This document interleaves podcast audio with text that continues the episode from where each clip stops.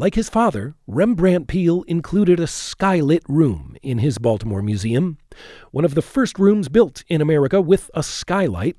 The Latrobe Room makes the Peale Museum building architecturally unique.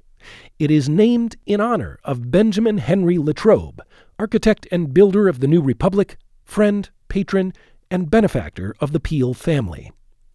Both the Peales and Latrobe nurtured a vibrant civic culture for the young United States. It is that same intention that animated the renovation of the Peale Museum building in this century and its new purpose as Baltimore's Community Museum. You can hear more about Latrobe and the Peales from historian Dr. Jean Baker, Peale board member and author of Building America The Life of Benjamin Henry Latrobe. When City Hall was based in the Peale Museum, 1830 to 1875, the first branch of the City Council met in this room, while the second met in the other large gallery on this floor facing Holliday Street, called the Old Council Chamber today, recalling its former use.